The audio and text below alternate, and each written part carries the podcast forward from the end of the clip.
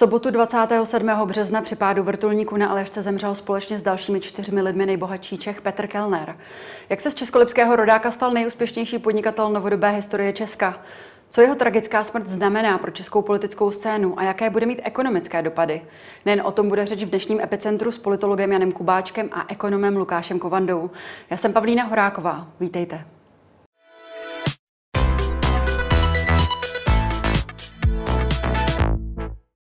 Já už se mnou ve studiu, alespoň na dálku. Vítám našeho prvního hosta, politologa Jana Kubáčka. Dobrý den. Dobré odpoledne. Podnikatel finančník Petr Kellner měl pověst nejbohatšího a jednoho z nejvlivnějších Čechů. Na veřejnosti se moc neukazoval, byl tedy vnímán jako poněkud tajemný muž. Co je podle vás tím nejzásadnějším odkazem, který po sobě pro Česko, ale i svět zanechal?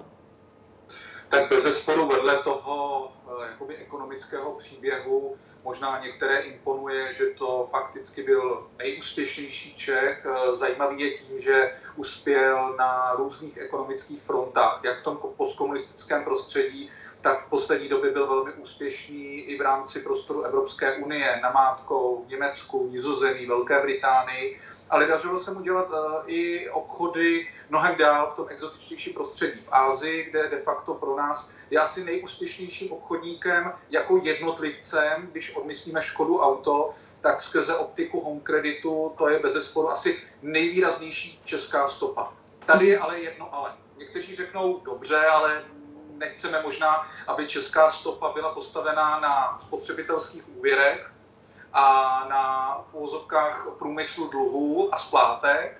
Někdo možná řekne, ale je to postavené i na privatizační příběhu 90. let, který byl poměrně složitý. Eh, já zase říkám to B, prostě Petru Kellerovi se musí nechat, že dokázal po 30 let de facto být velmi úspěšným obchodníkem, ukázal velký obchodnický talent, dokázal eh, vytipovat řadu velmi úspěšných projektů, které bez něho by asi skončily v zapomnění a ve velkých dluzích a on je dokázal vrátit zpátky do hry a udržet tím pádem i, i tradiční českou značku, ať to byla pojišťovna, ať je to plzeňská Škodovka, ať je to ve své době to byla Saska, ať je to TV Nova, ať je to celá řada dalších projektů, prostě to se mu musí nechat. Mm-hmm. No a pak tam je samozřejmě ještě jeden důležitý otisk, o kterém se možná budeme bavit i následně, byl to jeden z mála ekonomických uh, hráčů, který se jednak vrátil intenzivně domů a začal tady hodně podnikat, hodně investovat, uh, hlásil se k tomu, uh, na rozdíl od některých jiných, kteří jsou spíše úspěšní po světě a tolik se k domovu nehlásí.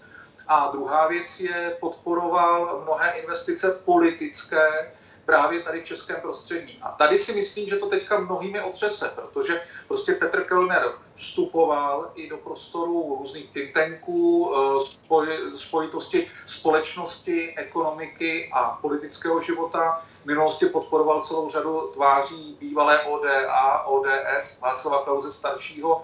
To teďka s velkou pravděpodobností končí, protože rodina bude mít jiné priority bude asi více se orientovat jakoby na ten ekonomický dopad a udržení toho impéria a hlavně už necítí tu potřebu, už necítí ten jakoby historický vděk podporovat právě bývalé politiky ODS, bývalé politiky ODA. Mm-hmm.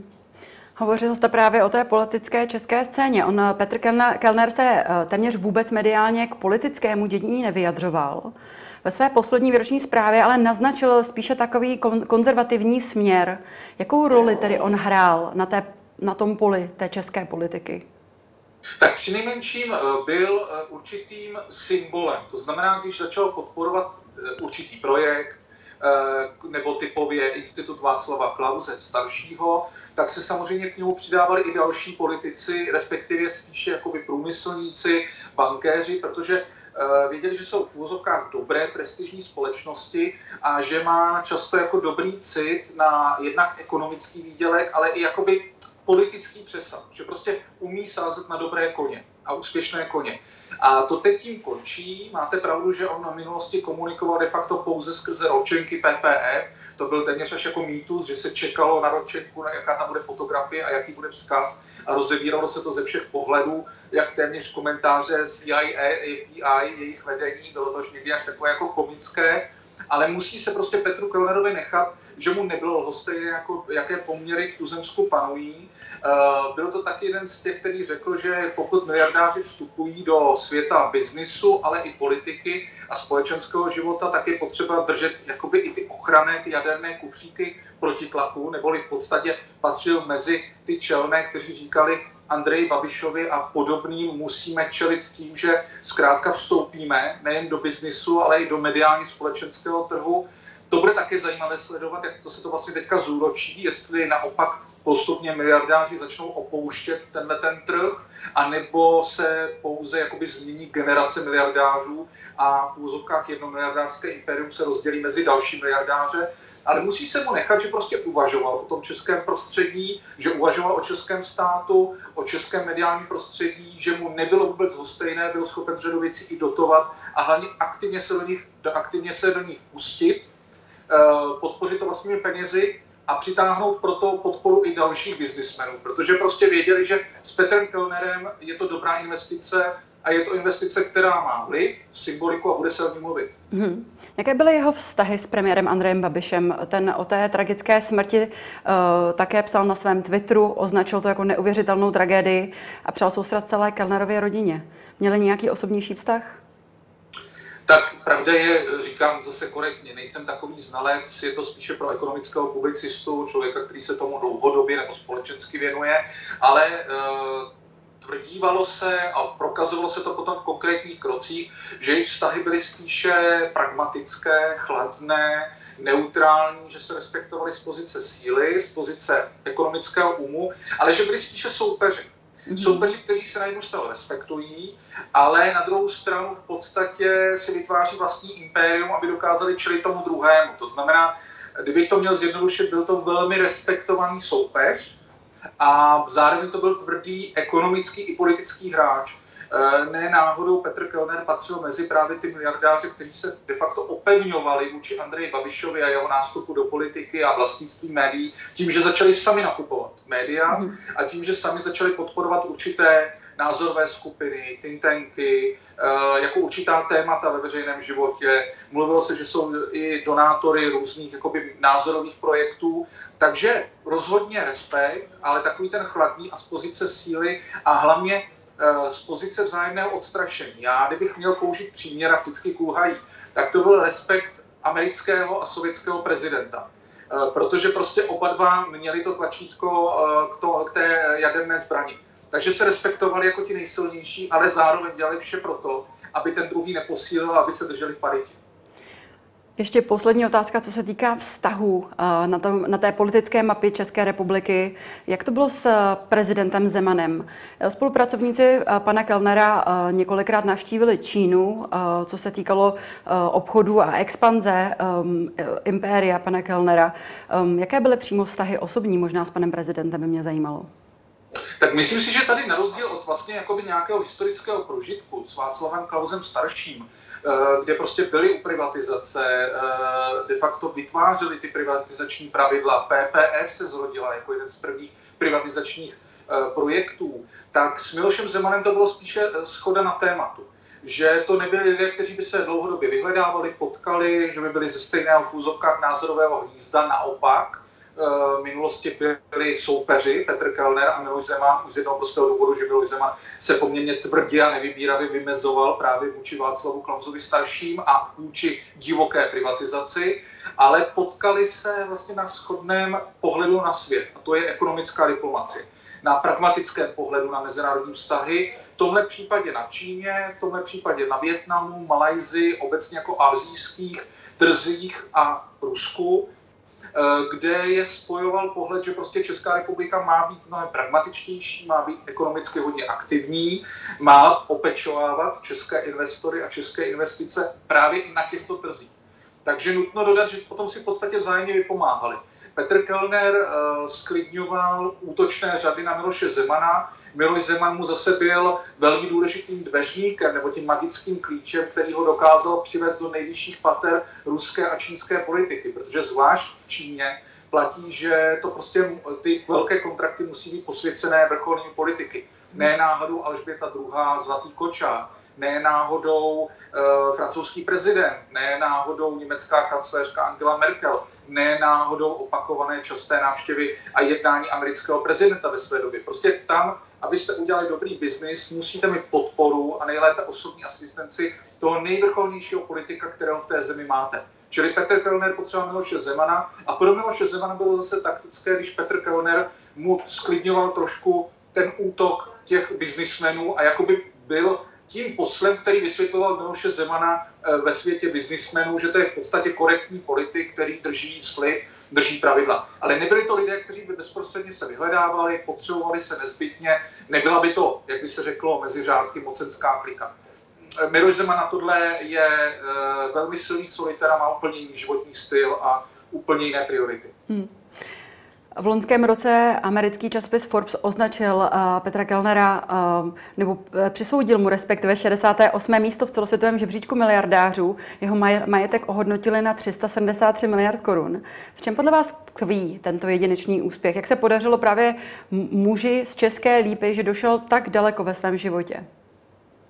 Tak chtělo by se říct, že protože byl z Libereckého kraje, tam jsou úspěšní lidé, je to kraj, který dal Cibermana světu, ale teď vážně je to bez zesporu tím, že byl ve správný čas na správném místě, měl obrovský talent a měl i štěstí, že mu byli schopni na začátku pomáhat jak vrcholní biznismeni, kteří byli v té šedé zóně, nebo byli mezi eh, tím obdobím těch státních manažerů a prvními řediteli a vlastníky už privátního biznisu.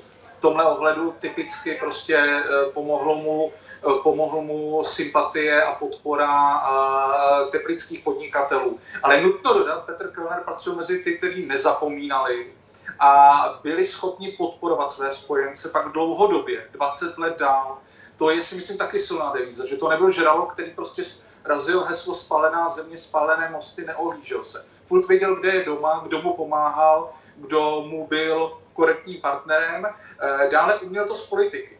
Prostě uh, jsou pro něj důležitá jména jako pan Kočárník, jako Václav Klaus starší a nakonec i jako pan uh, Minář, který dneska manažerem uh, ve skupině PPF, prostě uměl pracovat s politiky, věděl, jak je potřeba politického krytí a jak je potřeba mít jakoby solidní vztahy s politiky. A nutno dodat, že zase byl schopen podpořit a zase nebylo to, že by je zavrhl, zadupal, ignoroval No a myslím si, že, jak jsem vzpomínal na začátku, obrovský politický talent. On prostě, politický, promiňte, spíš obchodní a mhm. ekonomický talent. Prostě uměl odhadnout trendy, uměl odhadnout, co bude tématem, co se bude nakupovat, co bude akvizicí budoucnosti a uměl na tom velmi výrazně vydělat a uměl vrátit spoustu firm, společností a značek zpátky do hry. Že prostě byli pověstnými Phoenixy. Vypadalo to, že opravdu skončí, uhoří, zničí se, ale on jim umožnil zrod a dneska jsou to velmi úspěšné akvizice, velmi úspěšné značky. A poslední, co bych přidal, netrpěl předpojatost. Prostě mm-hmm. uměl ekonomickou diplomaci a ekonomiku a biznis dělat všemi azimuty. Prostě nezavrhl a nesoustředil se na druhé straně pouze třeba na východní trhy, postkomunistické země, ale byl schopen najít akvizici a udělat úspěšný obchod, úspěšný kšeft v Latinské Americe, Severní Americe, Evropské unii, už vzpomínané Ázii, prostě dokázal uh, opravdu ty vztahy udělat a udělat dobrý obchod. Vy jste vyjmenoval spoustu jeho uh, výborných vlastností a úspěchů. Mě by zajímalo, co považujete vy jako ten jeho největší úspěch, to nejlepší rozhodnutí. A potom by mě zajímalo právě i naopak, bylo nějaké rozhodnutí, které právě bylo tím nejméně šťastným? No, je těžké říct si asi to nejlepší, nejúspěšnější, protože bez zesporu asi ten zlom byl na začátku, když založil PPF, eh, kdy dokázal se soustředit právě na akvizici typu home kreditu, eh, české pojišťovny, to bez zesporu byly velmi úspěšné kontrakty, eh, na kterých velmi výrazně, zásadně zbohatl a mohl si vytvořit to impérium. Eh, bez zesporu měl čich na lidi, protože mnozí byli úspěšní, ale taky úžasně pohořeli, že prostě buď chytili špatný obchod, nebo se jim to impérium rozpadlo na mezilidských vztazích nebo na špatných manažerech. Eh, on prostě dokázal, když byla věc neúspěšná, ji zaříznout relativně v zárodku a pokračoval dál. A eh, no, vidíte, a takové to, co neúspěšné, co se mu nepodařilo, myslím si, že asi počítal, že tady bude mnohem déle a že bude dál rozvíjet tu svoji jakoby mediálně společenskou roli. A e, já bych ještě přidal si jednu lokální věc, za kterou jsme mu tam mnozí vděční, že prostě byl schopen e, část Jizerky zvelebit, v Jizerských horách úžasné rostomilé osady, a dokázal tam vytvořit e, přistávací místo pro horskou službu. To je třeba velmi konkrétní věc. Vy si možná řeknete teďka, proč tohle téma, ale to taky ukazuje, že nebyl vytržený, že prostě si uvědomoval, že ta role miliardáře je i zavazující společensky a že má zodpovědnost i za své okolí a že může být prospěšný a hlavně velmi konkrétně prospěšný.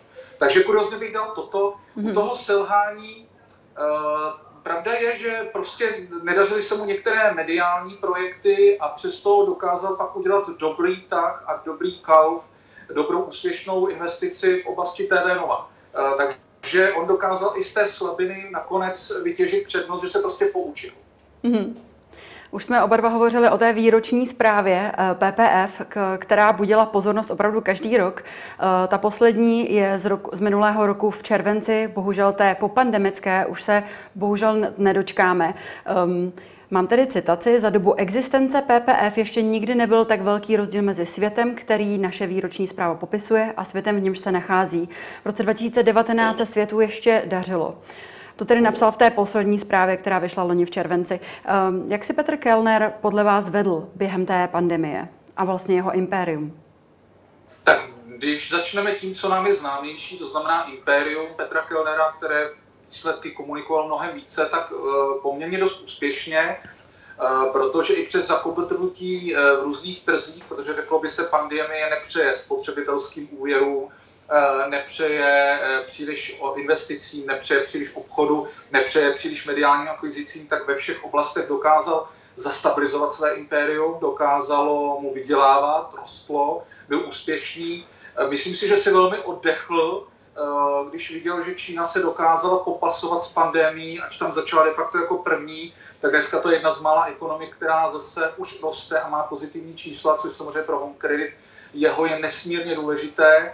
Eh, dokázal udržet a rozvinout i významné české strojírenské firmy, ne namátkou Škodovka Plzeň, ale mohl by přidávat další. To byly bez zesporu jeho úspěchy. Asi se mu nepodařilo to, co možná skrytě chtěl, i skrze různé think tanky, posílit jakoby obranu toho normálního světa. Že se mu nepodařilo zastavit ten nástup takových těch různých ideologií nebo ideí a životních stylů, které omezují svobodu uh, slova, omezují práva jednotlivce, uh, dívají se na svět ideologickými brýlemi a předpojatě. To už se mu nepodařilo a předtím v podstatě, jak jste sama citovala i tu ročenku, tak i tam de facto před tímhle varovala říkal, tohle bude problém budoucího světa, že uh, mnozí budou tahat ideologii tam, kam nepatří a to jsme si v úvozovkách komunismu prožili a společnosti to nijak nepomohlo. A teď to tady vidíme, jako plíživě spoustu věcí hodnotit automaticky nějakou povinnou ideologii, než aby jsme se dívali na meritum věci, na, na eh, svět selským rozumem a na svět hlavně jako racionálně a pak teprve z toho něco analyzovali. Mm-hmm. Když přihlédneme k tomu impériu, které vytvořil, v jeho čele stál, co s ním bude nyní? Rozpadne se na části a rozprodá se? Nebo myslíte si, že najde rodina sílu pokračovat v tom, co Kellner eh, za roky práce rozjel? A nebo případně existuje varianta eh, nějakého manažera, který se bude snažit to impérium řídit? Dá se vůbec ten vývoj investiční skupiny PPF nějakým způsobem teď odhadnout? Eh, těžko říci, jak to Petr Kellner měl psané, jak to má nastavené, jestli zůstává něco jako rodinný holding, a eh, v podstatě jednotlivé firmy jsou zpravovány manažery k nějakému zisku a úspěchu celé značky, nebo tam opravdu má nějaké dělení. Eh, ono by se chtělo říci optikou staré, ale nesmírně pravdivé legendy o svatoplukových prutech, že pokud dodrží to, že ty pruty, to znamená potomci zůstanou pospolu a budou ty věci vnímat velmi racionálně, přistupovat k ním velmi odpovědně a ideálně v souladu, tak PPF úvozovkách je téměř odsouzena k úspěchu, protože po manažerské stránce tam má velmi schopné lidi. Samozřejmě bude zajímavé sledovat i to, že tam je velmi zajímavá jakoby generační vazba a generační linka k dalšímu miliardáři velmi úspěšnému, a to panu Křetinskému. Takže dá se očekávat, že možná tím jedním důležitých rádců, tím, že to je jednak úspěšný biznismen, ale má blízko rodině, potomkům Petra Kellnera a měl blízko i Petru Kellnerovi, tak bude bez zesporu miliardář Třetínský. Ale jak říkám, nejsem rodinným právníkem, to bych vám to říkal si z jiné kanceláře, a takže nevím, neznám detail přesně jeho závěti, jeho dědictví, ale z těch kroků, co jsme viděli, tak se spíš dá čekat, že bude mít možná tendenci k tomu, aby rodina postupovala pospolu. On dával velký důraz na rodinu, jednak ji neventiloval příliš, hodně se jí věnoval, eh, nemluvil vlastně o ní nikde, ale byla pro něj velmi klíčová. Takže je dost dobře možné, že tam zůstane ten, ten společný rodinný přístup a pokud ty svatoplukové pruty vydrží pospolu, tak úspěch mají poměrně zaručený. Asi to bude spíše konzervativní politika, protože přece on se ukazuje u těch potomků, miliardářů, těch investorů, že jsou mnohem opatrnější, pokud chtějí úspěch. Mm-hmm. Jak bude mít tady dopad smrt nejbohatšího, nejúspěšnějšího Čecha uh, i v ohledu právě na ten jeho široký záběr toho podnikání? Jaký dopad bude mít na život v Česku a na běžné občany? Tak samozřejmě teďka asi mnozí si říkají hlavně zaměstnanci už vzpomínaných firm napříč od služeb, financí až po strojírenství přes média, uh, co se bude dít jestli budou dál ty společnosti eh, se formovat a rozjíždět a držet pospolu, nebo je eh, čeká nějaký přeprodej, to samozřejmě v době pandemické, po pandemické každého napadá. Já si spíš myslím, že to bude velmi konzervativní přístup, velmi opatrný přístup, který se bude jmenovat udržet pozice a nedělat velmi příkrá, rychlá řešení.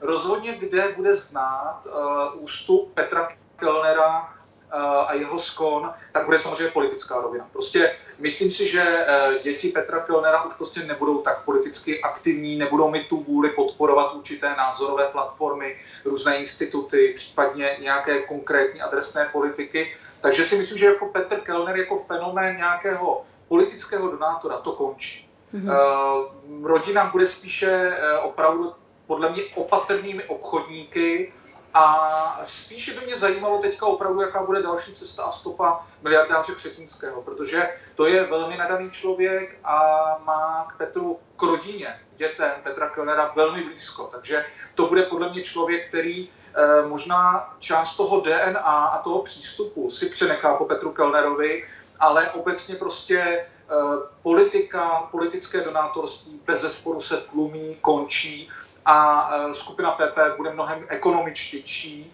mnohem ekonomicky uvažující, než by měla ten jako přesah ještě politický.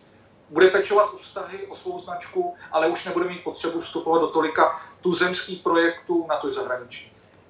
Tolik politolog Jan Kubáček. Vám děkuji, že jste si na nás udělal čas.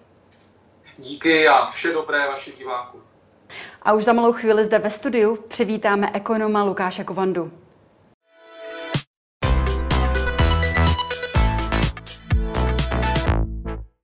Dobrý den, pane Kovando, vítejte ve studiu. Dobrý den. Smrt člověka je samozřejmě obrovská ztráta, zejména pro jeho blízké, ale i vzhledem k tomu odchodu tak významného člověka, ten jeho přesah, jeho kariéry, toho, co dokázal, může ovlivnit statisíce lidí na celém světě. Jaké budou podle vás ty hlavní dopady této tragické smrti?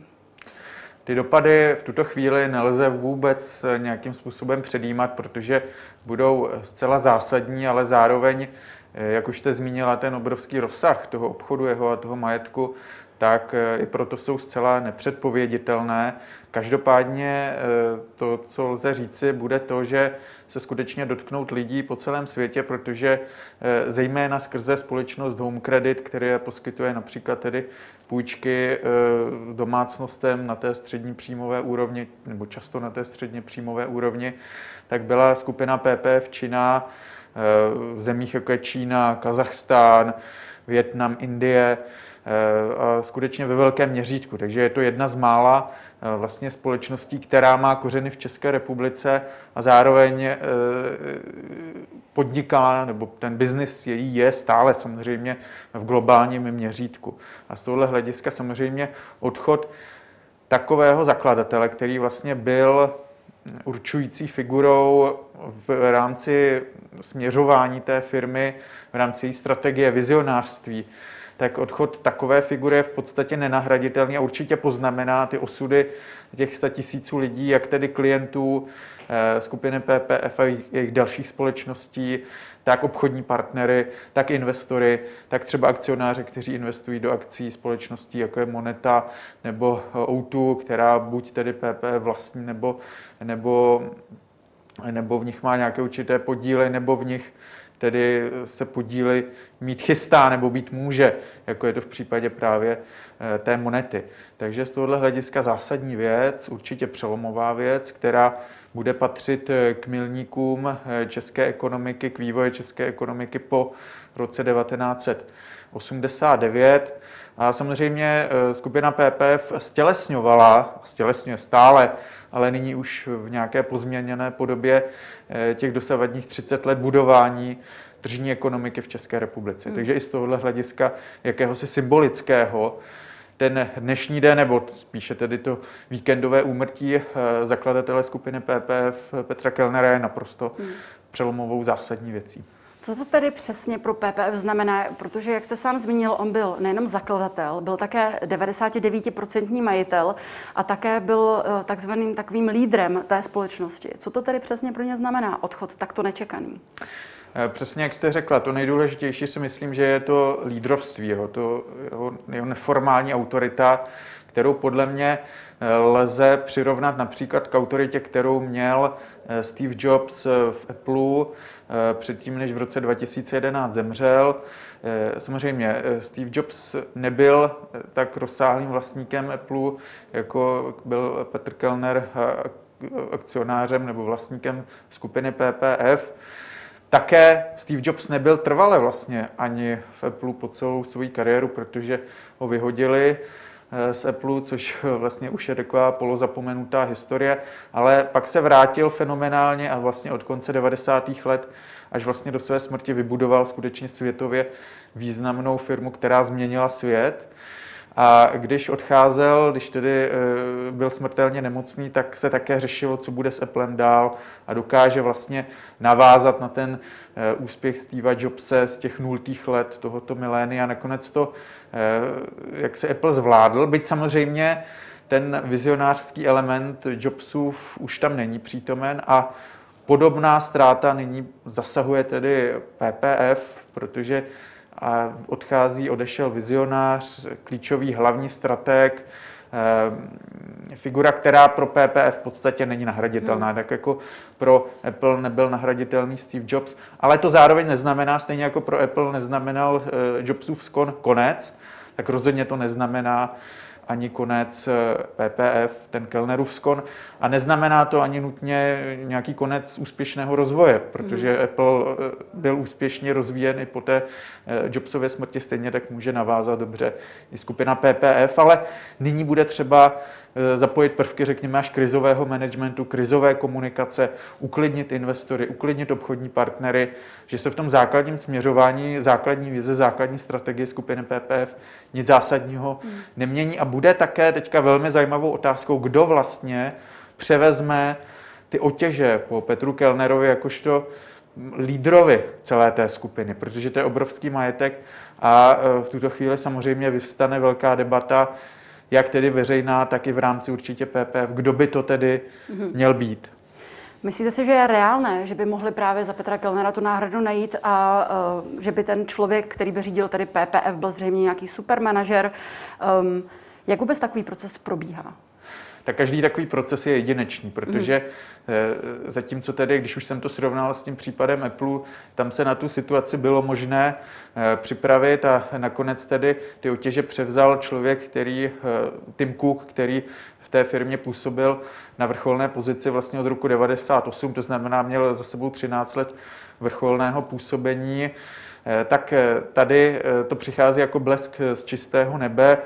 A skupina PPF tedy teď musí hledat buď tedy ze svého středu, nebo eh, někde i mimo tu skupinu někoho, kdo tedy tuto přetěžkou roli vlastně eh, navázat na Petra Kellnera, zastoupit jej, nahradit jej a dále rozvíjet tu jeho vizi, dokáže tedy nějakým způsobem zastat a převzít. Takže sám jsem na to velice zvědavý. Je otázka, zda eh, samozřejmě, a asi by to tak mělo být, tyto velké společnosti samozřejmě mají eh, určité krizové scénáře pro podobné situace. I z miliardáři padají letadla, cestují často, takže nemusel to být vrtelník, mohlo to být normální letadlo třeba na cestě na obchodní schůzku, takže předpokládám, že eh, se aktivuje nyní určitý plán na, na takové situace. krizové a že se ta situace bude řešit v rámci nějakých předem navržených mechanismů a že klíčové slovo samozřejmě bude mít, bude mít další akcionář skupiny PPF, další klíčoví lidé v managementu, ale i tak ta situace bude hmm. nesmírnou výzvou a bude nesmírně náročná. Hmm. Myslíte si, že existuje i varianta, že by se Kellnerovo impérium rozdělilo, rozprodalo? Já si myslím, že všechny varianty jsou nyní na stole. Je také otázka s tím, kdo bude nyní samozřejmě dědicem toho majetku. Samozřejmě hned takhle rozebírat těsně po oznámení úmrtí už tyto věci se může zdát cynické, ale ta otázka dříve či později stejně se dostane na světlo světa. Tudíž proč se tím nezabývat? Eh, už nyní eh, samozřejmě v té první linii mezi dědici jsou Kellnerovi děti, čtyři plus eh, tedy manželka. Ty by měly dědit rovným dílem. Kdyby se tak stalo, tak každý z nich získá zhruba 60 miliard korun nebo necelých 60 miliard korun a stali by se tak všichni pátým, dělil by se tak o páté místo mezi nejbohatšími Čechy. To znamená, hmm. že Eh, Petr Kellner už pochopitelně nebude nejbohatším, byl by jim zřejmě Radovan Vítek, eh, následován Danielem Křetinským, mimochodem biznisovým spolupracovníkem Petra Kellnera. Následování by byli Andrejem Babišem, současným premiérem, a Karlem Komárkem. A poté by tedy byly eh, Kellnerova manželka plus tedy čtyři děti, ale to za předpokladu tedy, že, by, že neměl sepsánu nějakou dědickou mm. smlouvu nebo závěť.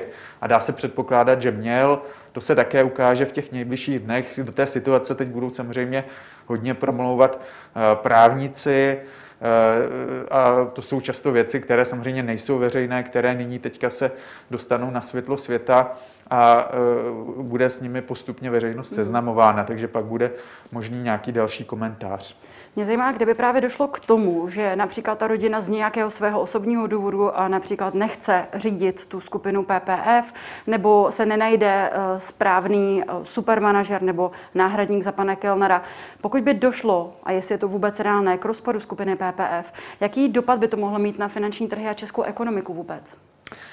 Podle mého soudu, pokud by došlo k rozpadu skupiny PPF, třeba by se to nějak podělilo podle jednotlivých dědiců, nebo to měl Petr Kellner vymyšleno nějak jinak, eh, to je určitě možné. Eh, myslím si, že je to spíš méně pravděpodobné, ale možné to určitě je. Vyloučit v tuto eh, chvíli lze jen málo věcí. Tak v takovém případě si myslím, že by to vlastně byla věc, která je v zájmu těch lidí, v jejich zájmu je další rozvoj toho majetku. PPF. To znamená, že by to nějak eh, tu skupinu bezprostředně nezasáhlo, spíše by to mohlo být eh, minimálně bezprostředně nebo krátkodobě ku prospěchu jejího dalšího rozvoje, ale záleží pak na tom, jak by byly ty jednotlivé součásti té skupiny rozvíjeny. A eh, zde už opět narážíme na to, zda se tedy podaří najít nějakého vhodného nástupce, nebo v případě, že by těch eh, dílů, na které se rozdrobí skupina PPF, bylo více, tak samozřejmě musíme mluvit i v množném čísle. Možná z hlediska ukočírovatelnosti celé té skupiny by to bylo snažší, kdyby prostě se rozdělila například na telekomunikační odnož, například na finanční odnož, pak odnož v oblasti strojírenství, v oblasti medicínské, ale to zase je něco, co je eh, čirou spekulací z mé strany. Eh, myslím si, že stále i tak může zůstat zachována jednolitě, jakožto jeden celek, celá ta skupina. Není to rozhodně dnes ve světě výjimečné, že eh, tyto konglomeráty, které mají firmy z různých oborů, od strojírenství po farmaci, přes třeba finance či média, jako je to v případě PPF, působí, tak říkat, pod jednou střechou. Takže mm. nemyslím si, že by to nějak zásadně zvyšovalo ta současná situace pravděpodobnost nějakého dělení celé té skupiny. A váš pohled jako ekonoma, když se na tu firmu podíváte zvenčí, um, vidíte i ty podmínky pandemické, uh, podmínky finančních trhů, tom, tam, kam sněme, ekonomi- spějeme ekonomicky. Co byste vy doporučil? Co si myslíte, že by byl ten nejsprávnější postup? Uh, Pandemické, uh, pandemické okolnosti samozřejmě zasáhly i skupinu PPF velmi citelně. Ovšem v tom letošním roce už se dá očekávat zase nějaký postupný návrat do normálu, eh, tudíž si myslím, že ten nepříznivý zásah do podnikání skupiny PPF bude spíše přechodný kvůli uzavírkám, kvůli samozřejmě výpadku, zejména v prvním pololetí loňského roku toho azijského trhu, který je pro PPF stále klíčovější. Ale zase si myslím, že a těžko asi já mohu ze své pozice něco, něco zásadního doporučovat. Ta situace samozřejmě je těžká pro všechny ty klíčové zaangažované hráče a zásadní tedy bude podle mého soudu stanovit tu další vizi. Mm. Další vizi po tom, co se nyní tato nečekaná událost stala. Těho spolupracovníci nejbližší samozřejmě do značné míry přejali. To jeho know-how, to jeho strategii, tu jeho vizi, znají. Dokáží ji rozvíjet, ale už nikdy ne v tak úplné podobě, protože prostě ten zakladatel je vždy jenom jeden, nebo když jsou dva, tak, nebo tři, tak samozřejmě jich je více, ale v tomto případě je zakladatelem ona. Nikdo další takový není. V tomto případě tedy ta náhrada eh, není možná, ale eh, část tedy lidí z jeho nejbližších pracovníků nějakým způsobem tu jeho vizi má. Ale je otázka, zde bude jít ochotná jít takhle mm. do popředí. Přeci jenom to je eh, jaksi místo, kde hodně fouká, kde jste neustále pod pozorností médií. Byť samozřejmě známo o Petru Kellnerovi, že tu pozornost médií zrovna nevyhledával, za celý svůj život poskytl tak 5-6 rozhovorů, pokud je mi známo, možná ani to ne. Takže ten člověk, který by jaksi přebíral ty jeho otěže nyní, tak bude mít, říkám, nesmírně těžkou, těžkou roli. Asi je to ale to klíčové zároveň, nad čem by se teď měli vlastně usnésti, hmm. vlastně jak pozůstalí třeba i tak, tak ti klíčoví manažeři, manažeři v té skupině a e, nějak se ujednotit v tomto. Protože kdyby třeba už v tomto byly nějaké rozpory, tak už by to bylo zase první známka toho, že něco je v nepořádku, že se nedaří plynule navázat na ten odkaz otce zakladatele. Znejistělí by pak byli jak investoři další, tak obchodní partneři, tak akcionáři do těch firm skupiny PPF či potenciálních e, společností skupiny PPF, což by samozřejmě začalo jaksi stenčovat, byť velmi mm. postupně a pozvol na ten majetek PPF a pro tu skupinu jako celek by to byla tedy škoda. Takže nyní krizová komunikace, eh, krizové nějaké jednání, krizový management, je jednoznačné pro tu nejbližší dobu a postupně tedy zajistit co nejplynulejší eh, převzetí těch otěží a samozřejmě eh, vít vstříc všem těm klíčovým hráčům, včetně tedy dědiců mm-hmm. Petra Kellnera, protože ty budou mít zcela ústřední slovo. Mm-hmm. Zaznělo tady, že jeho podnikání skutečně působí ve velmi rozmanitém spektru podnikatelských činností, od půjček bankovnictví přes nemovitosti až po strojírenství. To znamená opravdu tisíce eh, lidí, kteří jsou tím denně ovlivněni. Nemluvím jenom o zaměstnancích, ale i o občanech, kteří jejich služby eh, nebo výrobky nějakým způsobem využívají. Jak může právě jeho smrt ovlivnit i toho běžného občana České republiky? No, v tom ideálním případě, pokud by skutečně eh, se podařilo jaksi ten biznis té firmy zachovat, tak by je to nemělo ovlivnit vůbec nijak. To je ten ideální případ. Ono to možná se může zdát eh, zvláštní, že vlastně zakladatel odejde a jak si všechno běží, jako by se nechumelilo dál, ale to je skutečně jaksi, eh, jakýsi ideální stav věcí, protože je třeba odlišit tu osobní rovinu nebo rodinnou rovinu od té roviny, řekněme, biznisové, pragmatické, někdy až chladně kalkulující, to je právě ten svět eh, těch financí, který příliš, co si budeme povídat, nehledí na ty emoce a osobní vazby a věci. No a pokud se to nepodaří, pokud se nepodaří nalézt eh, nějakého nástupce, nebo se nepodaří plynule navázat, nebo relativně plynule navázat na ten dosavadní chod, no tak to vystraší pak ty obchodní mm. partnery, investory, akcionáře a budou se postupně nějakým způsobem od těch aktivit eh, třeba i odchylovat nebo nějakým způsobem tedy se budou snažit zblížit nebo zžít s tím novým, novou situací. Ale já si zase myslím, že toto je spíše ten eh, méně pravděpodobný scénář, že mm. skupina jako celek, eh, já bych tam skutečně nečekal minimálně bezprostředně a krátkodobě žádné zásadní proměny, že by se to nějak dotýkalo těch zaměstnanců, že by se měli třeba začít bát teď o místo, to si nemyslím. To myslím, že byl pro ně daleko větší pohromou třeba COVID, ale samozřejmě z nějakého střednědobého až dlouhodobého hlediska, to znamená v řádu spíše tedy let, tak tam je možné, možná zásadní změna strategie, že prostě ta skupina nedokáže navázat na to, co po těch minulých 30 let Petr Kellner úspěšně rozvíjel. Hmm. Když se podíváme na jeho kariéru, na jeho, na jeho úspěchy, um, co si myslíte, že bylo tím nejdůležitějším kariérním uh, rozhodnutím nebo tím investičním rozhodnutím, které ve svém životě udělal, které ho posunulo právě na tu dráhu úspěchu? Určitě to byly jeho osobnostní rysy, byť samozřejmě eh, Petr Kellner eh, udržoval to, co označí v anglickém, no, v anglosaském světě, angloamerickém světě jako low profile, jak už jsme hovořili o tom, že poskytl jenom pár rozhovorů za celý svůj život. Dá se říct, že, že to byl spíše tedy introvert eh, v tomto smyslu, Eh, který nevyhledával tedy světla ramp, eh, světla a reflektorů, reflektorů. To, co bylo zásadní, tak určitě to, že tedy eh, dokázal velmi dobře hned od začátku, od nástupu tržní ekonomiky začátkem 90. let tady v České republice najet na ten biznis a rozvíjet ten biznis. Nejprve obchodoval s kopírkami, což v té době bylo silně nedostatkové zboží v České republice, protože jak si za socialismu tady kopírky být nemohly, používal se takzvaný cyklostyl, aby tedy se nemohly třeba množit eh, nějaké dizidentské zapovězené texty, eh, takže na to samozřejmě ten komunistický režim dbal, takže pak tu byl velký hled po kopírkách a už tehdy vlastně ukázal jakousi vizi, že zatímco jiní lidé se teprve probírali z té změny režimu, tak on už vytušil, po čem asi bude zájem, že to bude něco, čeho je nedostatek, například tedy právě kopírky a tady rozvinul svůj první biznis velmi úspěšně, takže tam vydělal vlastně první miliony.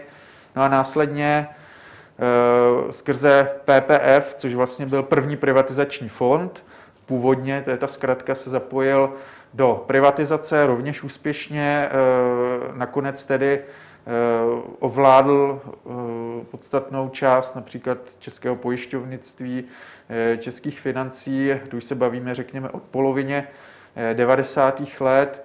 No a řekněme v tomto miléniu pak pokračoval v tom svém růstu nikoli už jen v českých, respektive československých lůzích a hájích, ale vydával se dál do světa, to znamená budoval skutečně globální značku, globální skupinu, Eh, která nakonec měla významnější těžiště třeba v jiných zemích, než je Česká republika. Z hlediska třeba lidnatosti těch mm. zemí zcela nepochybně.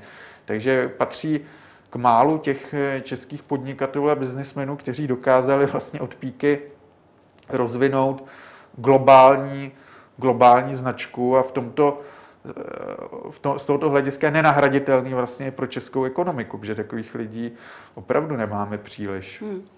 Když se podíváte eh, na to i z té druhé strany, našel byste nějaký zásadní přešlap v té jeho kariéře?